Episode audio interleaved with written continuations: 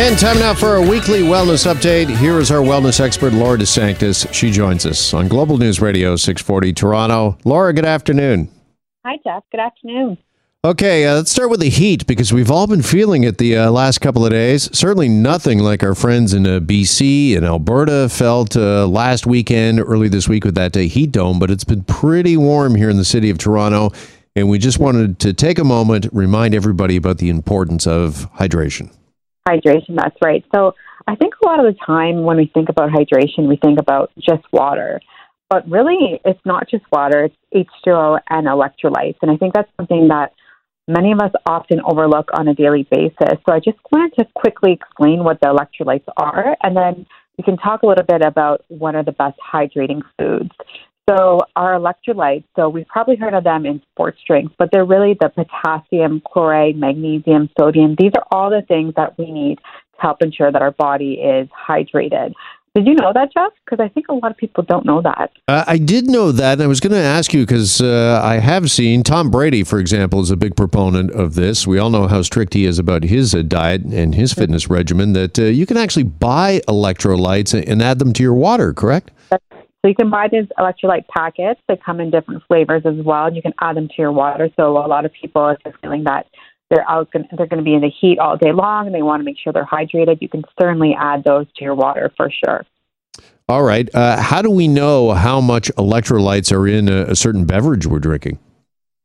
Uh, that's a really good question. It really depends. You're going to have to look at uh, the breakdown in terms of how much potassium, magnesium, and sodium. If you look at the back of the label on the beverage or the packet, it should tell you how much magnesium, sodium, and potassium is in there. Any type of hydration drink will have the potassium, the sodium, the magnesium, but you have to watch out for the sugars because there's a lot of hidden sugars in these um, super hydrating drinks. So that's why Tom Brady probably goes for the natural foods. He has a really clean diet, and he probably uses those electrolyte packets as opposed to some of those sports drinks that are on the market. All right, let's talk about some of those foods because you're absolutely right. It just doesn't have to be water or sports drinks. There are foods that are hydrating. That's right. And I think one of the number one things when it comes to the summertime and people associate watermelon with the heat and the summer and staying hydrated. So Watermelon is one of my jams. It's or even watermelon juice. It's a really great summer snack. It's full of nutrients and it's actually 90% of water. So it's really full of water. It helps fight inflammation, muscle soreness, and it even helps with digestion. So I think eating watermelon not only is a great it's a great summer snack. Yes, it can be a little bit high in sugar, but those are natural sugars, so it's completely fine. And it's a lower calorie fruit as well. It's very, very high in electrolytes. So I call it nature's candy for the summer. Okay, you know what we made this morning on the morning show? A watermelon pizza made out of uh, watermelon, and then uh, there were strawberries on top that kind of looked like pepperonis, and blueberries that looked like uh, black uh, olives. It's uh, it looked really really tasty. That's awesome. I have an IG reel on my Instagram with uh, watermelon pizza. Oh, okay, cool. Check it out at uh, Go with Your Gut. And I also just want to quickly mention before we leave uh, hydration, Laura, uh, the fact that uh, if you were drinking, this happened to me this past weekend out on the golf course, I reached for my water bottle and I was just parched. I was so thirsty and I literally drank half of it uh, just in one gulp. And it was like, you know what? I've waited too long, right? When you're that thirsty, you're already dehydrated. That's right. So, I mean, as soon as you wake up in the morning, have a glass of water, hydrate throughout the day. Try to remind yourself if you're out on the golf course or if you're doing some summer activities outside, constantly be hydrating. I mean, food for sure is something that you need to have hydrating foods, but definitely have your water bottle with you. Or if you're out, add the water and the electrolytes, those little packets of electrolytes. Those will definitely help. All right, here with our wellness expert, Laura DeSanctis. Also, wanted to talk this week as we slowly reopen here in the province of Ontario. We're going to talk about the anxiety of reentry and, Laura, just how everybody might not be ready to just kind of get back to life, or at least uh, how life uh, was pre pandemic.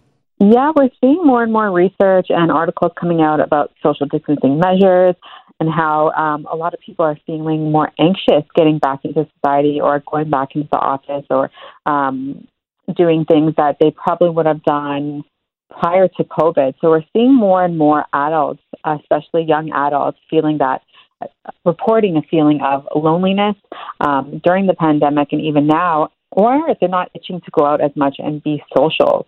So, um, I mean, it may change because of the summertime, at least in Toronto, things are opening up. but I know a lot of, um, especially Americans in sort of reports I've been reading, have been feeling uneasy about returning to the in-person interaction. Yeah, uneasy from uh, you know a health standpoint, uh, whether or not we truly are safe uh, being amongst uh, others, because we've been told now for the better part of a year or more that we have to be really cautious, have masks on, and uh, keep physically and socially distanced from people. But also the fact that we have been so isolated, that has had a real effect on people. Right. So a lot of neuroscientists have been doing some studies about, you know, what are the insights into how social isolation and resocialization is going to affect the brain.